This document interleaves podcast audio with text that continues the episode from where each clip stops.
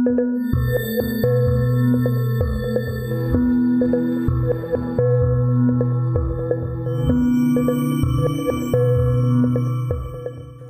back to the History of South Africa podcast with me, your host, Des Latham. This is episode 115.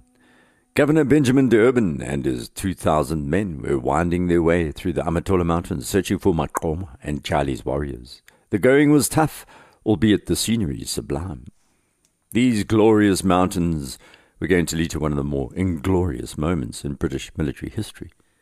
By early April 1835, the Boer commandos, the Scots 72 Highlanders, the English Settler Corps and the Cape Khoi Regiment were trying to dislodge the Amaxhosa from their mountain fastness. This strange army of men who distrusted each other, this marching formation of mutual suspicion, began to seize Xhosa cattle and raze their homesteads. Most of the engagements were unremarkable, the Xhosa refusing to stand and fight against overwhelming odds, the British troops becoming frustrated. It was a stalemate broken here and there by bizarre incidents. Like the clash on April 7th, where one of the Scots Highlander officers emerged from battle with an assegai stuck out of his back. A soldier remarked, There's ane of them's things sticking in you, sir, to his shock.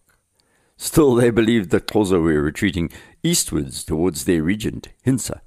In terms of food and resources, the Amaxhosa had suffered hugely. Most of their cattle taken, very little food left over. What was anathema to these warriors as they observed the war, was that the British shot women and children. Unable to come to close quarter fighting, the men of the Empire had resorted to opening fire on the homes and into bushes indiscriminately, also firing their cannon into the huts. This was not how the Xhosa fought a war. The Amaxhosa were taking note about how the British treated women and children when fighting, and that was not good news for British women and children in the future. In Zululand, the impis did make a habit of killing men, women, and children, as you've heard, and as the Boers were going to discover. D'Urban realized that blundering around the mountains was foolish, so he left Major Cox to continue harassing the Xhosa among the Amatolas, and took the rest of his army, including Colonel Harry Smith, eastwards towards the Kei River, inexorably towards Hintsa and a momentous incident. At least in one sense at this point, D'Urban didn't beat around the bush, if you excuse the pun. He blamed Hintsa for being behind the war, as the king was implicated, if not directly involved. The elderly Boer Stephanus van Wyk had been sent to Hintsa to order him to return all colonial cattle that the Xhosa had driven over the Kei at the beginning of the war in December 1834 and in early 1835. Hintsa was evasive about where the cattle were. D'Urban was incensed by his answer and sent back an even more rude message, saying the Xhosa king should come clean about the location of the rustled cows. If he was indeed at peace, said D'Urban through Van Wyk, that he should prove it by disassociating himself from Maqoma and return the animals that were looted. If not, Hintsa would be regarded as the enemy. Hintsa hedged his response, believing that D'Urban was more bluster than muster. But he was wrong. D'Urban and Smith began their advance towards his great place across the Kei River on the 11th of April, 1835. Or to be more accurate, Smith began his steady advance as D'Urban shuffled along, afraid he was being tricked. The governor did make a very good point. There were no signs of piles of dead warriors. Where were they? D'Urban was terrified that they'd be outflanked and mauled by these fast moving ochre daubed banshees, swift as foxes, tough as rawhide, fearsome as lions, who laughed in the face of his cannon. The evening before they were to march off to the Kei, D'Urban's nerve seemed to have failed him, as he told Smith they shouldn't divide their forces. Then later that same night he changed his mind again. This flip-flopping was not only an indication of D'Urban's inability to get to grips with war in southern Africa, but his overall ethic, his ideology was a spongy butter cake of mixed superiority complex and severe spinelessness. What followed were fumbling days and irresolute advance towards an uncowed foe. Smith began to rail about D'Urban's cautions and false movements, doubts and fears, while he wrote to his Spanish wife, Juanita, that he wanted to dash for the Kei as swiftly as possible. By day three, they had marched less than thirty miles, when D'Urban inexplicably called a halt and called Smith to his side. shouldn't they reconsider their attack because Henry Somerset was a little late? Smith must have used his poker face at that moment. The next day, the two sparring British leaders went on a horse ride with their Boer VIP escorts to discuss what to do away from prying ears.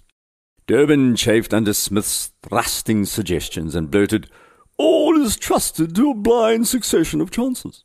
Smith lost his cool in turn and blurted, General, war in itself is a succession of chances like all other games. The great science of war is to adapt its principles to the enemy you have to contend with and the nature of the country. If you do not, you give him so many chances of the game. Oh, certainly, I do not deny that. On the contrary, I agree with it, agreed the governor. This was a game of war.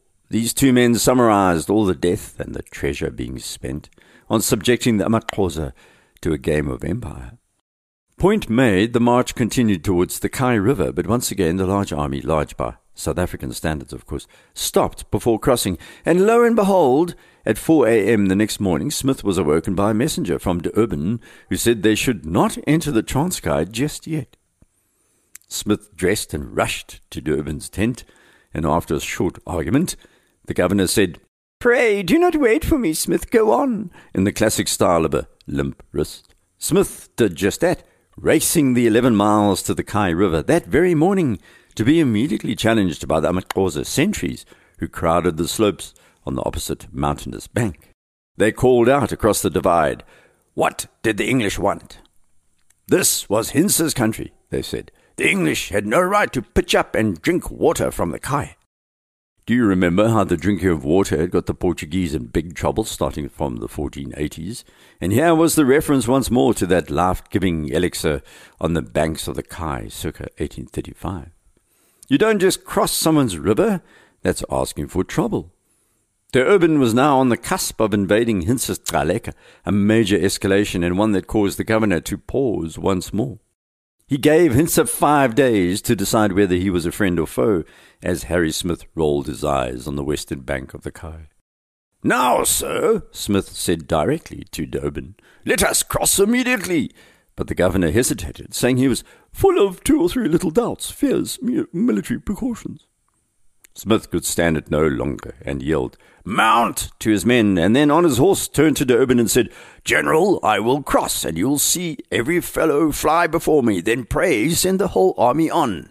And with that, the colonel spurred his horse across the Kei River at noon on the 15th of April, 1835. It was the first time that the British Army, or a colonial army, had entered the country of Gcaleka, and the first time that they had aimed at their king, Hintsa. The British marched directly to the abandoned Butterworth Missionary Station you heard about last episode. The ruined Wesleyan buildings blackened, the wind whipping through the roofless church in which John Ayliff had preached salvation, its broken bell a forlorn reminder of souls unsaved. On the 17th of April, the British camp was assailed there by hundreds of what appeared to be Xhosa warriors, dressed for war, assegais, shields, ochre painted bodies, singing war songs. The alarm was raised, but it wasn't Hintsa's men. It was the Mfengu, who decided that they no longer wanted to be Hintsa's dogs and preferred to fight against the Xhosa king. Years of being abused by the Xhosa, who had promised them at some point they'd become fully Xhosa, had led to this. Hintsa, of course, did not see it that way. The Mfengu were going to become the settlers' indentured labourers. They were going to be converted from the Gcaleka's hewers of wood and drawers of water to the English settlers, hewers of wood and drawers of water. They were going to exchange being Hintsa's Untermensch to being co opted by the English settlers as farm workers and town labourers. How difficult is this complex web of social interactions to explain to someone who is seeking a simple answer to our layered history? The Mfengu people are very much part of modern South Africa, as are the descendants of the Gcaleka, and we should not make the mistake of lumping these people together even today.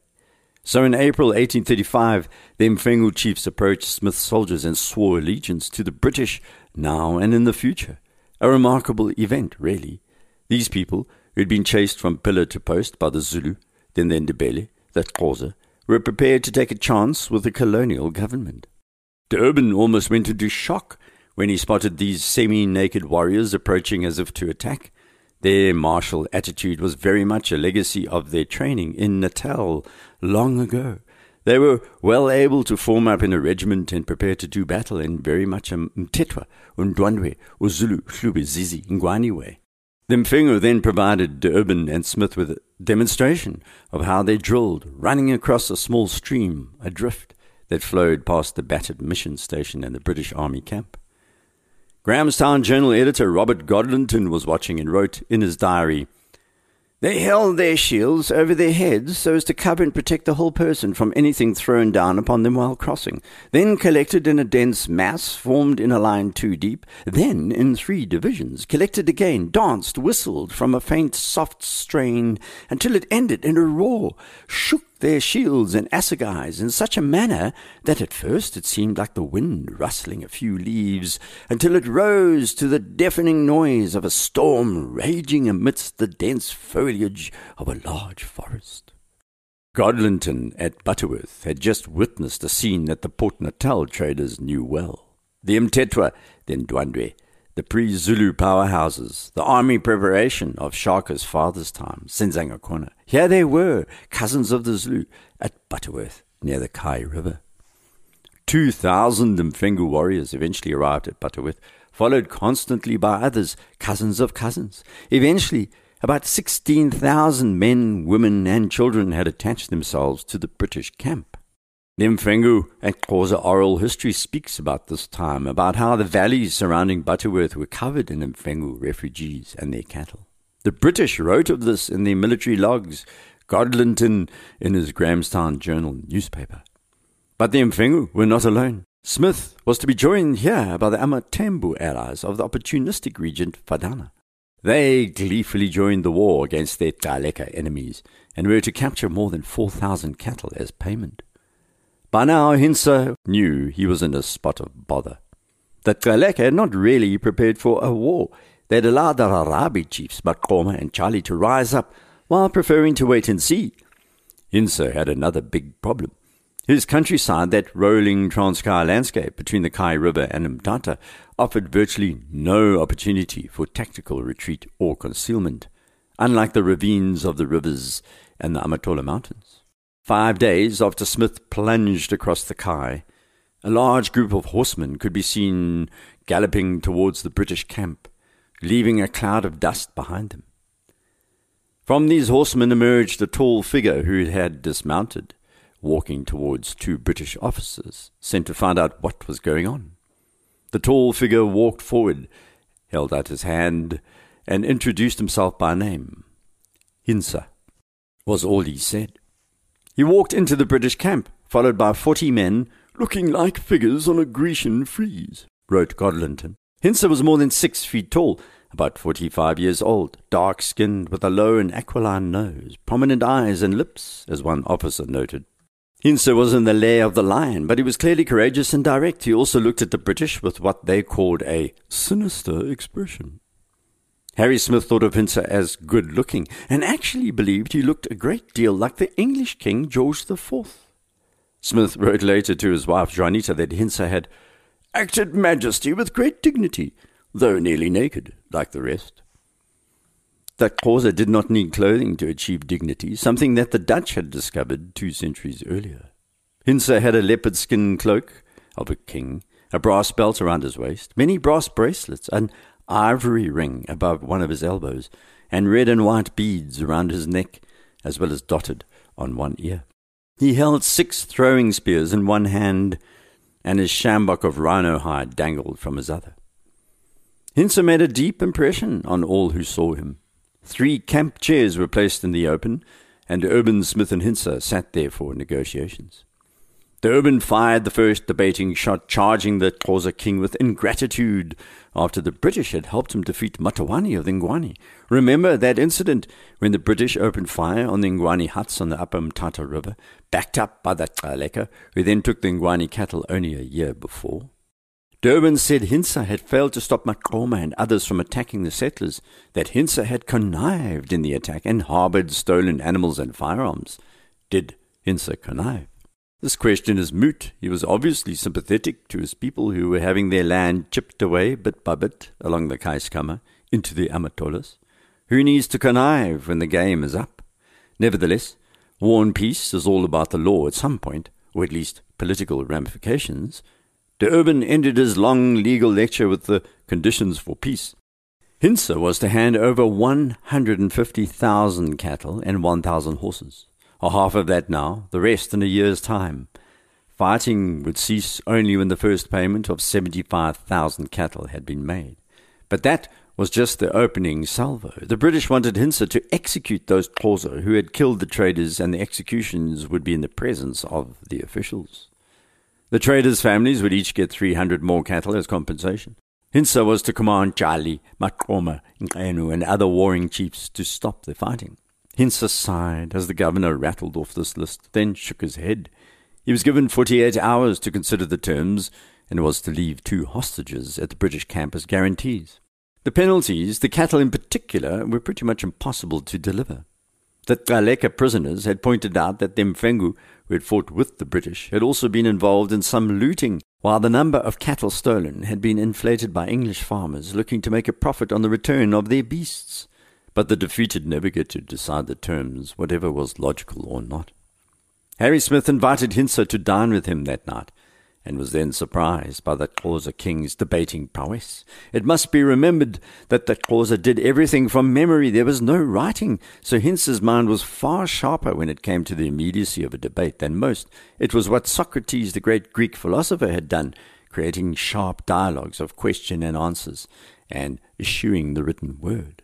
Because Hintsa could approach difficult conversations deploying deep tricks of memory, discussing issues with someone like Smith was a fairly simple proposition. Hintsa finally agreed to the terms just to get the British to leave the Transkei. The next morning, a gathering of great pomp and circumstance presented itself. All the troops gathered in their finery, Governor at their head, Smith, Hintsa, and his councillors opposite. Bizarrely, Smith had apparently been so impressed by Hintsa's negotiating powers the previous night that he said he would stand with the chief. Having pledged myself to be Hintsa's patron and answer to the governor for his fidelity. Hintsa publicly agreed to the terms as they were read out.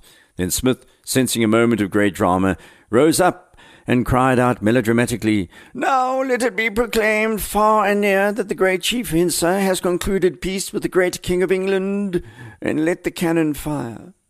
And lo, the cannon did fire. Whereas the war had been declared by a single cannon shot in December, now peace was saluted with three guns booming away in succession. Boom, boom, boom. Smith and Hintsa had what the colonel called a capital breakfast and the Xhosa king was given some British trinkets, the officers guffawing and well dunning each other as if it was the end of a perfectly good polo match. It wasn't the end of the war, however. While these men were deluding themselves, Maqoma and Thyali were far away, busy as ever, leading the English and the Boers and the Khoi and the others on a wild goose chase. Hintsa was also fibbing. He was completely unable to control these chiefs. The Dutch had made the same mistake. They ascribed a kind of European sensibility about royal decrees. Here in Africa, kings were only kings if the people thought so. Maqoma and Thyali were masters of their own fate, something neither Smith nor de could understand. But Hintsa was on the hook here, and so he offered himself and his son Sarili as the two hostages. But the governor said they could leave at any time. All that they had to do was produce the 75,000 head of cattle in five days. In other words, they couldn't leave at any time. They were hostages. The British may as well have asked him to fly to the moon and bring back moon dust. While Smith and D'Urban haw-hawed their way through another dinner, Hintsa sent messengers to Maqoma and Thyali, telling them that he was now a prisoner of the British, a hostage. He also sent a second set of messages to his minor chiefs, telling them to take all the cattle and to flee as far east as possible, away from the British and the colonials. He'd bought some time, but at his own expense. D'Urban, content that the war was apparently over, ordered his army to march back west towards the Kei River. Within 48 hours, though, everything was going to fall apart.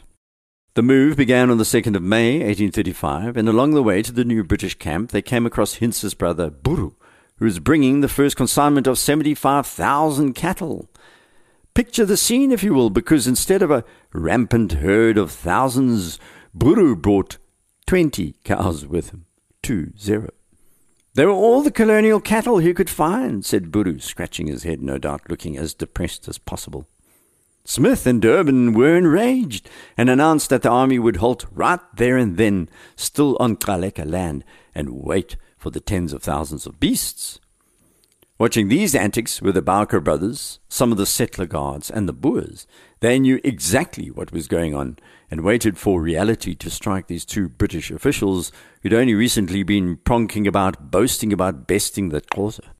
This reality bit on the same day when an urgent message arrived from Henry Somerset to say that the Gcaleka had begun killing the Mfengu for joining the British. This killing had actually been going on since the 24th of April. Xhosa oral history has a very clear narrative about all of this. The Mfengu took advantage of Hintsa's captivity and began to seize his cattle from the numerous cattle posts scattered around the Transkei. These Mfengu had been tasked by the Gcaleka to look after their beasts. Hintsa had lent them the cows to maintain. When Gcaleka chieftains heard about this liberty being taken with their cattle, they attacked the Mfengu, whether Hintsa wanted them to or not. It was a matter of honor said the oral historians. The wheels came off this whole negotiated settlement fandango. D'Urban threatened Hintsa, saying them Fengu killing should be stopped within three hours. What miracle, you'd ask in the days before mobile phones. The British would start shooting two members of Hintsa's retinue for every Mfengu killed thereafter. If that didn't stop the killings, then the British would hang Hintsa, his son Sarili, and Buru, the bringer of the pathetically tiny herd of twenty cows. D'Urban pointed to the tree under which they were sitting, indicating the chief would dangle from that very branch. Hintsa was seriously confused. Why is there so much made of the Mfengu? Are they not my dogs? he said once more. Cannot I do with them as I like? Still, he sent a messenger off to order the chiefs to stop killing the Mfengu. Events were going to speed up from here on, 150 warriors who arrived were disarmed. Smith threatened Hintsa again, saying he, his son, and Buru were going to be sent to Robben Island prison.